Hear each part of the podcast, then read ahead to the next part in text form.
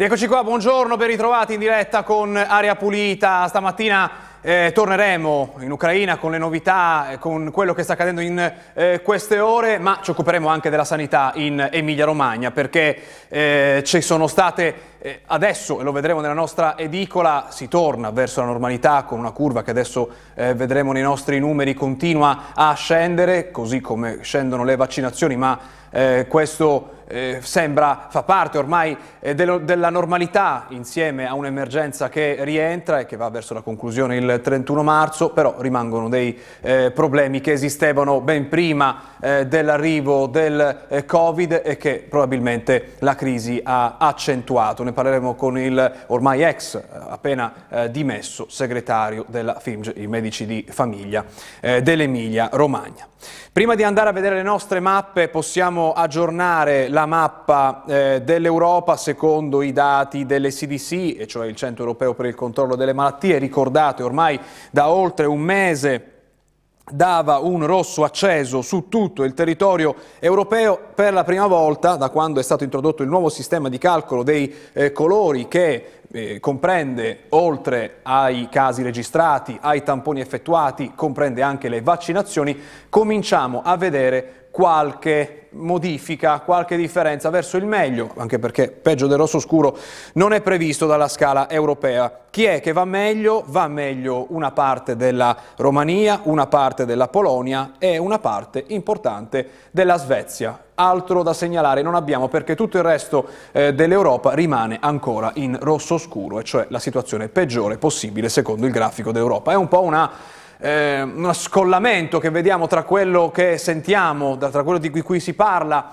eh, sulla pandemia che sta rientrando e questi segnali così drammatici con questi colori che arrivano dalle CDC. Eh, forse va eh, tenuto anche questo in considerazione. Andiamo allora a vedere le nostre eh, mappe che sono quelle che arrivano, i numeri che eh, arrivano eh, dai dati ufficiali di Regione Emilia-Romagna e Marche. Partiamo proprio con l'Emilia-Romagna che state vedendo in questo momento, 2421 è il totale dei nuovi casi registrati alla serata eh, di ieri, è un dato in linea con quelli dei giorni scorsi, non possiamo più parlare di un calo a questo punto perché è una settimana che sta finendo con dati molto simili giorno dopo giorno, vediamo che Bologna è la provincia con il eh, dato più alto nella giornata, 600 128 e vediamo che adesso si aggiungono anche Parma e Modena tra le province al di sotto della media regionale, possiamo usare eh, questo parametro per nuovi casi ogni 100.000 abitanti negli ultimi sette giorni. Li abbiamo rappresentati con un colore meno scuro, adesso Piacenza, Parma e Modena hanno un'incidenza più bassa eh, dei nuovi casi negli ultimi sette giorni. Il dato più basso è ancora quello che arriva dalla provincia di Piacenza, con 85 nuovi casi registrati. I guariti sono poco più dei nuovi casi, sono 2800 6 e c'è il dato eh, dei ricoverati che cala anche questo in maniera importante, 76 persone in meno in una giornata, il totale quindi scende ancora a 1276, eh, in terapia intensiva ci sono due persone in meno, il totale quindi scende a 63. Ma ci sono, lo vedete, altre 21 vittime, 10 di queste si registrano in provincia di Bologna, avevano eh, tra i 71 e i 104 anni, eh, in provincia di Modena e di Ravenna invece si registrano tre vittime, eh, nel caso di Modena tra 85 e 86 anni, in provincia di Ravenna invece avevano tra gli 82 eh, e 91 anni. Il dato delle Marche adesso nella seconda delle nostre mappe eh, ci mostra una eh, situazione che anche in questo caso rimane in linea con i giorni scorsi, siamo a 1092 nuovi casi registrati in tutta la regione alla serata eh, di ieri, eh, prima provincia per contagi Ancona con 319 nuovi casi, eh, leggermente migliore, se guardiamo la prospettiva degli ultimi sette giorni, la situazione di Pesaro Urbino che vedete con un colore meno scuro.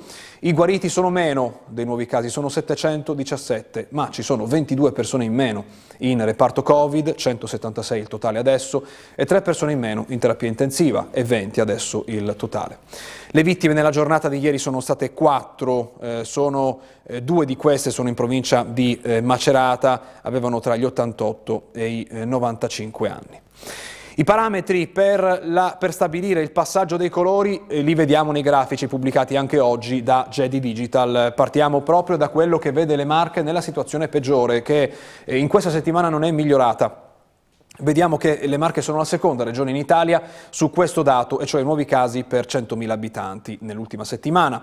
Le Marche sono subito dietro la Sicilia. L'Emilia-Romagna invece è dall'altra parte di questa classifica, anche se ha visto un lieve peggioramento. Adesso meglio dell'Emilia-Romagna fanno Trento, Friuli Venezia Giulia, Lombardia, Piemonte e Valle d'Aosta. Questo è un dato da tenere in considerazione perché specialmente per l'Emilia-Romagna c'è stato un lieve peggioramento. Da ultimo le terapie intensive, qui invece il miglioramento è netto netto in tutto il paese, va detto eh, chiaramente come si comportano Emilia Romagna e Marche, partiamo dalle Marche che sono al 7,8%, è stato un crollo in queste eh, settimane, eh, si avvicina anche alla media nazionale che è dello 0, del 7,1% della presenza in terapia intensiva, l'Emilia Romagna è esattamente a livello della media nazionale, 7,1%. Fin qui i numeri della pandemia, ma diamo un'occhiata a quanto sta accadendo al di fuori dei nostri confini, quanto sta accadendo in Ucraina, lo facciamo con l'aiuto della stampa nazionale e internazionale, partiamo dal Corriere della Sera. Il titolo qui è Via i negoziati, Mosca, pausa per evacuare i civili. Telefonata di Macron a Putin e Zelensky. Eh, Lavrov, ministro degli esteri eh, in Russia, parla di una soluzione che si troverà. È davvero una, eh, la dichiarazione eh, che lascia sperare di più, almeno nell'ultima eh, settimana. Repubblica con un'altra foto drammatica che arriva eh, dall'Ucraina, eh, Mosca pausa per evacuare i civili alle 13, secondo round di negoziati e appunto anche qui viene riportata la dichiarazione di Lavrov, una soluzione si troverà ed è disputa però adesso sul luogo eh, dell'incontro. Il New York Times parla eh, di, una, di, una, di un assedio eh, russo nelle città chiave eh, eh, dell'Ucraina che spinge una crisi umanitaria, si parla di più di un milione di persone che a questo punto hanno lasciato eh, l'Ucraina dopo una settimana eh, di guerra, le truppe russe stanno guadagnando, ehm, guadagnando spazio all'interno del territorio ucraino. Dobbiamo segnalare che in questo momento Russia Today, il eh, la testata vicina al governo russo si può accedere soltanto in lingua russa. La lingua eh, con un controllo peraltro, con un controllo peraltro anti anti-attacco hacker. Sappiamo che è in corso in questi giorni anche una guerra digitale eh, spinta da eh, gruppi anche spontanei come eh, Anonymous. Adesso tutto quello che possiamo vedere è la versione in cirillico perché alla versione internazionale, abbiamo visto, non si può accedere. È un elemento che va segnalato eh, anche questo.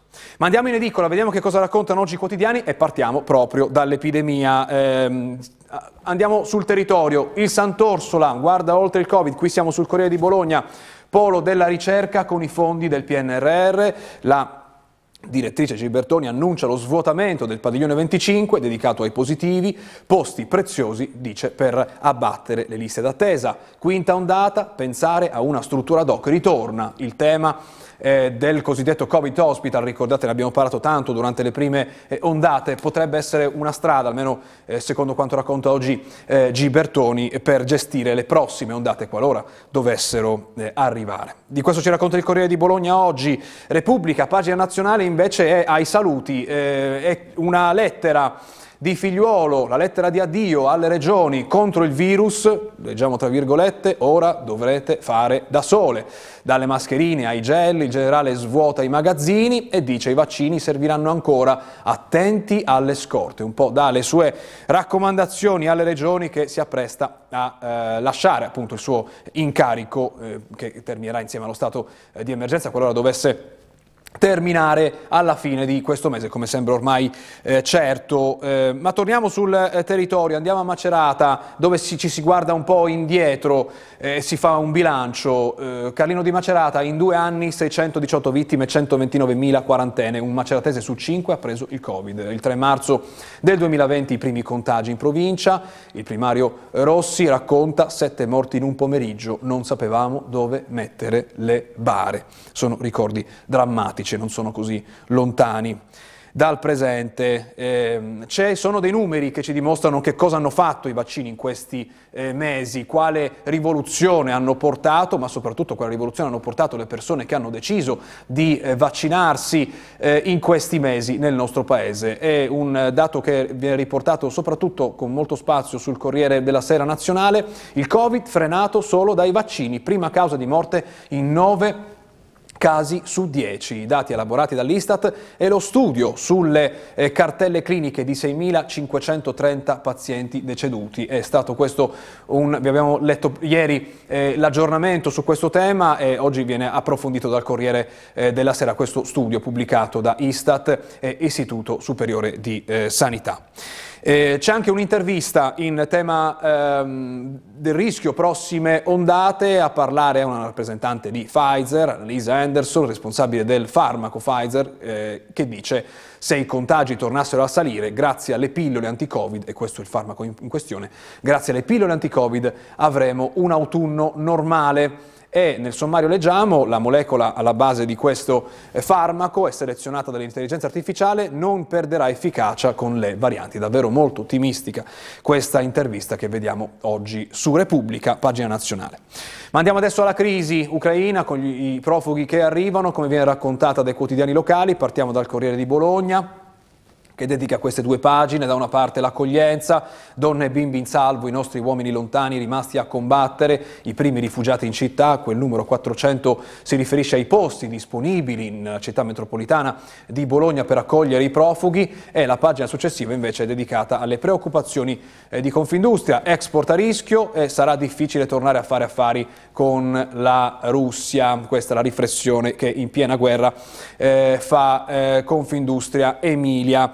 Eh, andiamo adesso a parlare della... della ehm, qui siamo sempre in provincia di Bologna, i primi profughi da Kiev accolti a San Lazzaro, le storie strazianti delle famiglie ospitate all'Unaway Hotel alle porte della città. La sindaca Conti dice manderemo a scuola tutti i bambini e questo è uno dei eh, temi anche eh, dell'accoglienza non c'è soltanto un tetto sopra la testa, c'è anche la possibilità di ricostruire una normalità per i tanti bambini che stanno arrivando e che arriveranno nei prossimi eh, giorni. Da qui anche la necessità di censire il numero delle persone che sono già sul nostro territorio. Si parla di questo oggi sui quotidiani eh, locali. Anche nelle Marche eh, ovviamente viene affrontato eh, questo tema, prima di andarci passiamo da Rimini con questa storia, ospitiamo a casa una famiglia di rifugiati, l'esempio di coniugi Morolli, dicono sono fuggiti con pochissime cose, abbiamo raccolto vestiti e giochi, fate come noi, aiutateli, si racconta la storia eh, di una loro eh, dipendente che è, è, arrivata adesso dall'Ucraina, a 36 anni, lavora nel nostro albergo e per noi è come una seconda figlia, una vicenda che fa piacere leggere oggi sul resto del Carlino di Rimini di solidarietà. Ancora eh, sull'accoglienza, qui siamo a Pesaro, eh, più, più, che accoglienza qui si parla dei eh, beni eh, collegabili al governo russo. Eh, siamo sul Canino di Pesaro, villa sul San Bartolo, intrigo internazionale, simbolo della corruzione legata a Putin. Il blog di Alexei Navalny, oppositore del leader russo, cita la lussuosa residenza pesarese e del figlio di Valentina Matvienko, la presidente del Consiglio della Federazione Russa. Sorge su un terreno di 26 ettari e ha una piscina di almeno 20 metri. Se volete sapere di più di eh, questa eh, di questa vicenda la trovate sul resto del Carlino di Pesaro di eh, stamattina. da ultimo torniamo a Bologna con questa vicenda ne parla oggi Repubblica, il fotografo russo Alexander Grosky viene intervistato, la sua mostra è stata cancellata a Reggio Emilia. Sapete, in questi giorni sono tante le cose collegate al governo russo e non solo che vengono cancellate eh, nel nostro paese. Qui c'è un'intervista a questo fotografo che però è stato arrestato in Russia. Eh, manifestavo contro la guerra e mi hanno arrestato a Mosca, capisco chi ci esclude dall'arte. La fotografia che trovate eh, in basso l'ha fatta proprio lui da dentro la camionetta ehm, che lo stava portando in casa carcere eh, dopo l'arresto eh, durante una manifestazione a Mosca contro la guerra in eh, Ucraina. È un po' eh, una voce che ehm, vi raccoglie oggi Repubblica dal fronte all'interno della Russia che è contrario alla eh, guerra.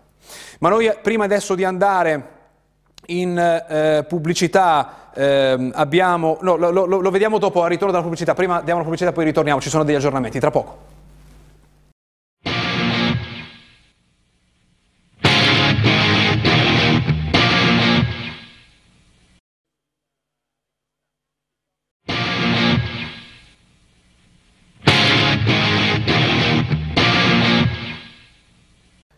Rieccoci qua, torniamo in diretta, sono le 13.03, vediamo nei giornali internazionali, eh, vediamo intanto appunto dal Corriere, vediamo appunto che c'è questa eh, pausa, in questo momento alle 13 era prevista per evacuare i civili con un altro round di eh, negoziati che dovrebbe eh, partire proprio adesso, lo vedete secondo round di negoziati titola Repubblica, intanto è tornato raggiungibile Russia Today, questa testata vicina al governo eh, russo, prima l'abbiamo visto in apertura di questa edizione, non si poteva accedere eh, alla edizione internazionale, si parla nei eh, titoli della dichiarazione sulla eh, terza guerra mondiale eh, di Lavrov, si parla della borsa eh, britannica che ha escluso le aziende eh, russe, si parla del Kazakistan che non supporta né l'Ucraina né la Russia, insomma non si fa riferimento a questi negoziati che sarebbero proprio in corso in, in questo momento.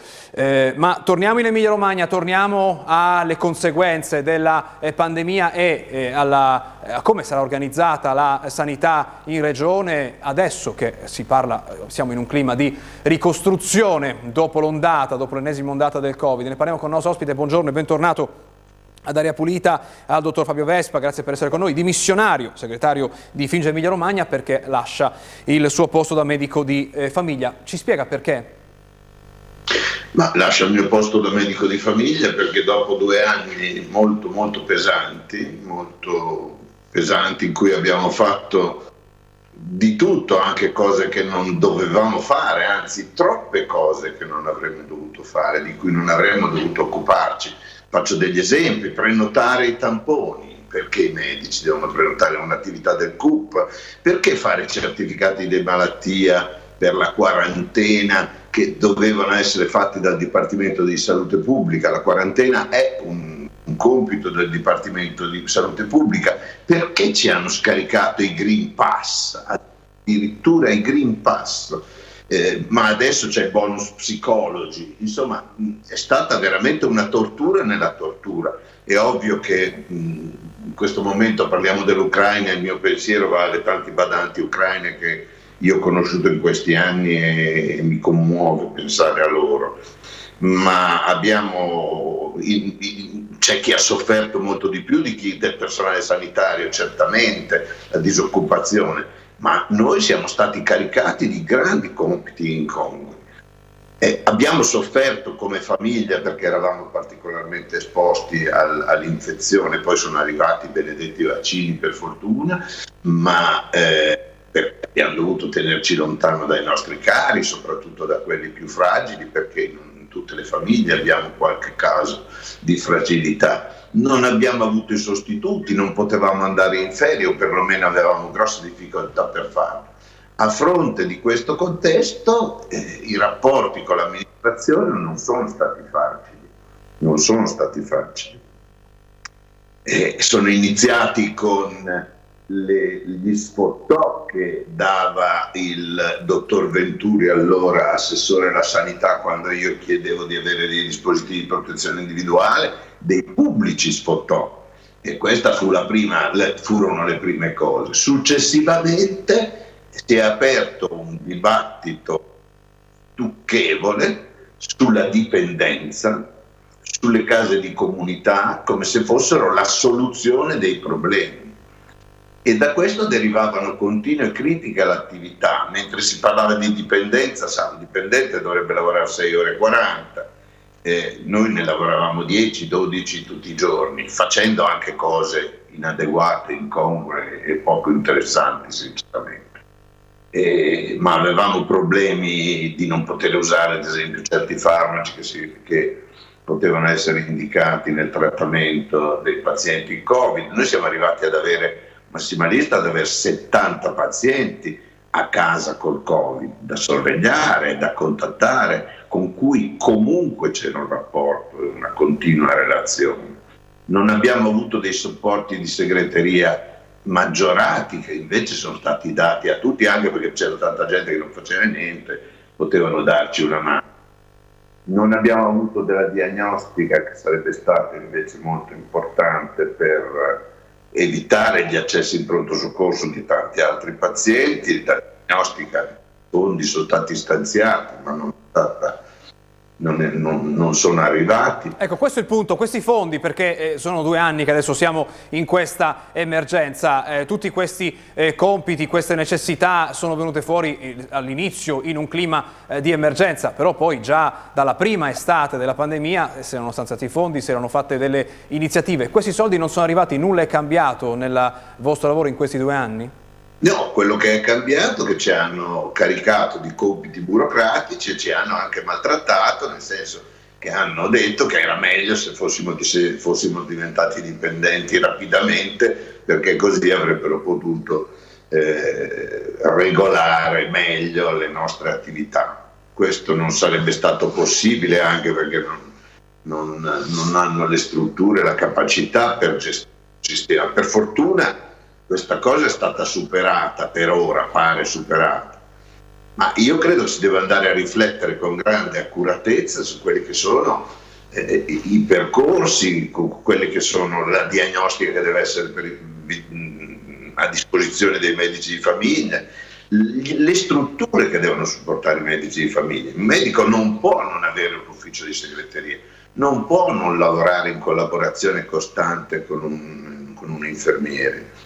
E questi sono gli strumenti di base che mancano, però adesso c'è il tema delle liste d'attesa, perché da una parte appunto fa riferimento agli strumenti di diagnostica, dall'altra parte c'è la grande quantità di persone che continua ad andare in pronto soccorso. E proprio, la citava, il tema delle case della salute oppure case di eh, comunità che dovrebbero arginare eh, questo fenomeno di chi si rivolge al eh, pronto soccorso. E, siete stati accusati di mandare voi i pazienti al eh, pronto soccorso. Perché si finisce sempre al pronto soccorso? Ma guardi, la cosa che mi piacerebbe... Eh, allora, per analizzare scientificamente un problema, perché dire delle frasi così sono, sono cose a caso, senza costrutto. Se analizzassimo scientificamente, razionalmente il problema, dovremmo andare a vedere quanti pazienti entrano in pronto soccorso e escono senza nessun accertamento diagnostico di laboratorio, perché sono quelli probabilmente quelli inappropriati, perché sono quelli che avrebbero potuto essere trattati nello stesso modo dal medico di famiglia, che non ha nessuno strumento diagnostico né nessuno strumento di, eh, se non le proprie mani, il fonendoscopio, l'apparecchio della pressione, uno, un, uno sfigmomanometro poco altro.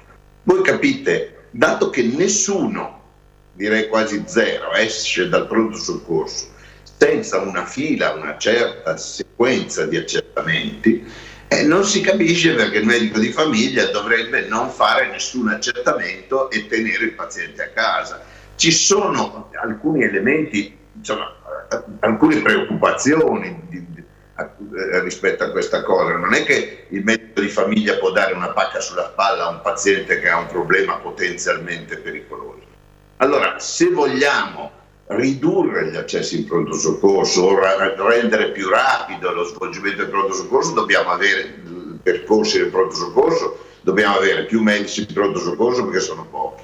Dobbiamo avere alcune strumentazioni è vero che esiste la possibilità di evitare accessi in pronto soccorso, per capirci, un catetere ostruito è inutile che vada in pronto soccorso, ma se il medico non ha un catetere, non ha i cateteri, mi spiegate chi glielo mette, questo, dove lo prende, questo, questo, come, come, si fa a risolvere un problema di questo genere? Eh, il paziente finisce in pronto soccorso. Adesso è una banalità, ma se un paziente ha un, esistono un'infinità di disturbi che non possono essere risolti in un contesto come questo, in un contesto in cui il cittadino è istruito, è, inizia a conoscere, si informa, non possono essere risolti con delle pacche sulle spalle. Esistono dei fondi che stanziati dalla finanziaria 2019 per dare delle strumentazioni diagnostiche ai medici di famiglia, no, di, di, cui 17 milioni sono per la regione Emilia-Romagna, a noi non è arrivata nessuna strumentazione diagnostica, cioè non si è aperta neanche la discussione. Allora non si può dire che il medico deve tenersi i pazienti a casa e non gli dai niente per tenerseli, insomma.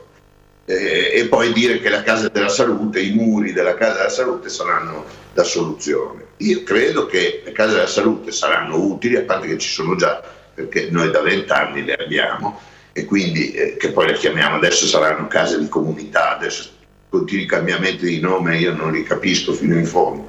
Credo che ci sarà la possibilità di costruire delle logiche, però bisogna sedersi a un tavolo e dire cosa si deve fare, cosa si può fare, non lanciare strali contro una categoria che, ripeto, è stata sovraccaricata proprio sia dal punto di vista del, del, dei problemi oggettivi della pandemia, ma anche di cose veramente incongrue come sono state quelle che ho succintamente elencato. Ecco, ecco, al tavolo, eh, se ci sarà, si siederà il suo eh, successore, eh, un, eh, un elemento che lei consiglierebbe a chi seguirà nel suo incarico, chi sarà il prossimo segretario di questa associazione di medici eh, di famiglia, da dove bisogna partire? Abbiamo sentito tutto quello che è mancato in questi eh, due anni, da dove bisogna partire in questo tavolo che speriamo potrà partire a, presto?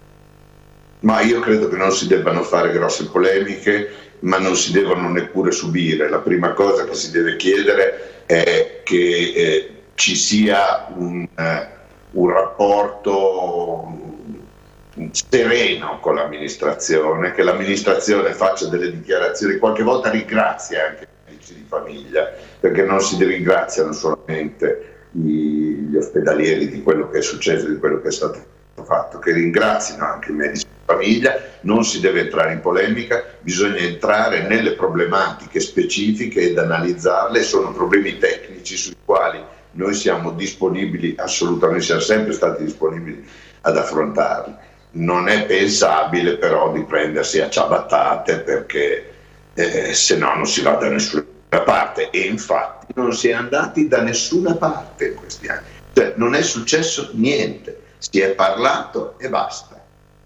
Accogliamo la eh, sua testimonianza, grazie, noi nel nostro piccolo eh, la ringraziamo non soltanto per, eh, per, oggi, per questi anni di pandemia in cui ci ha eh, aiutato a comprendere che cosa stava accadendo anche sul vostro eh, fronte. Grazie per essere stato con noi, buona giornata, buon lavoro. Grazie, anche a lei. Linea al telegiornale, grazie a Massimo Mingotti e a Matteo Righi in regia, noi ci vediamo domani, buona giornata.